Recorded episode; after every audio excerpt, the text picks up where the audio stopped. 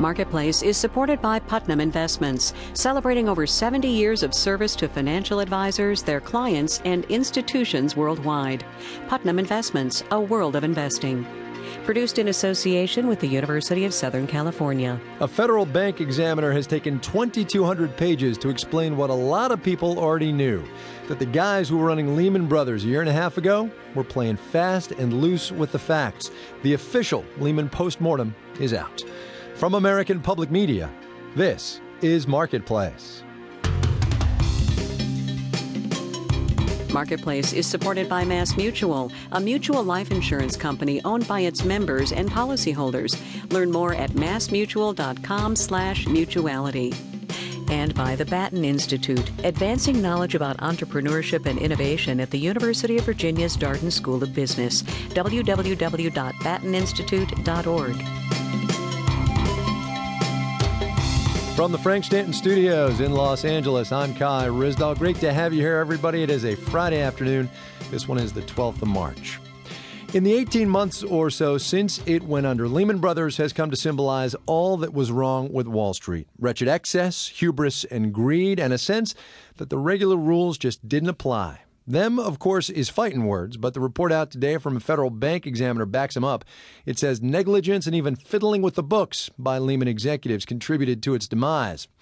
As I mentioned, the report runs well over 2,000 pages, but if I could recommend just a single section to you, it would be volume 3, about a nifty piece of accounting chicanery called Repo 105. Our New York Bureau Chief Amy Scott explains.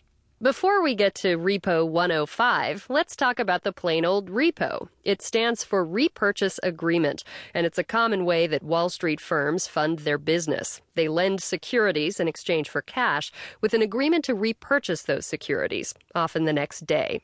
Securities lending arrangements are common. They're almost like breathing for brokerage firms. Jack Ciesielski publishes the Analyst's Accounting Observer. He says there's nothing wrong with repos. It's when you're stretching the truth to get to a certain kind of accounting treatment that you've got something to worry about. And that brings us to Repo 105. The bankruptcy examiner's report says Lehman dreamed up a repurchase agreement with a twist.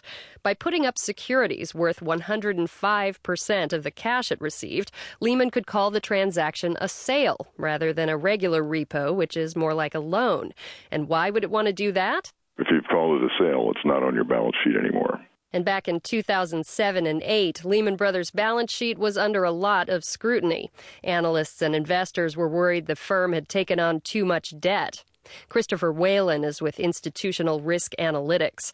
He says Lehman's accounting gimmick made it look like the firm was addressing those concerns. The net effect was to hide debt and they were using the same techniques as Enron and WorldCom to falsify their assets. The report says Lehman managed to hide $50 billion worth of debt in 2008. A lawyer for former CEO Dick Fuld says he didn't know what those transactions were, but other executives clearly did. In an email, one of them referred to the accounting tricks as another drug we are on. In New York, I'm Amy Scott for Marketplace. One of the difficult but mostly positive lessons that Americans have learned from the credit crisis is that we ought to be saving more. The Federal Reserve keeps track of how much we collectively owe, and it says that last year, for the first time since 1945, household debt actually fell. So we are all saving and skimping, right? Nah, turns out we actually have less debt because we're walking away from it. From Washington, Marketplace's Nancy Marshall Genzer explains. The Federal Reserve says the total debt of U.S. households shrank more than 1.5% last year, but the debt wasn't paid off. The banks wrote it off as a loss, and the Fed recorded lower consumer debt levels people are, in some sense, uh, walking away from their properties and, in some sense, uh, reducing their debt loads through jingle mail. Carrie Leahy is an economist at Decision Economics. It means you leave the keys in the mailbox and then walk away from your property. That's essentially what Christopher Betcher did. He declared bankruptcy almost two years ago. The financial crisis buffeted Betcher on a number of fronts. He appraises houses in northern Minnesota. His income went from a quarter million dollars in 2004 to 10,000 last year. Now he has a second job, and with no more debt, Betcher and his wife are starting to spend again. I mean, I, there's definitely some expenses.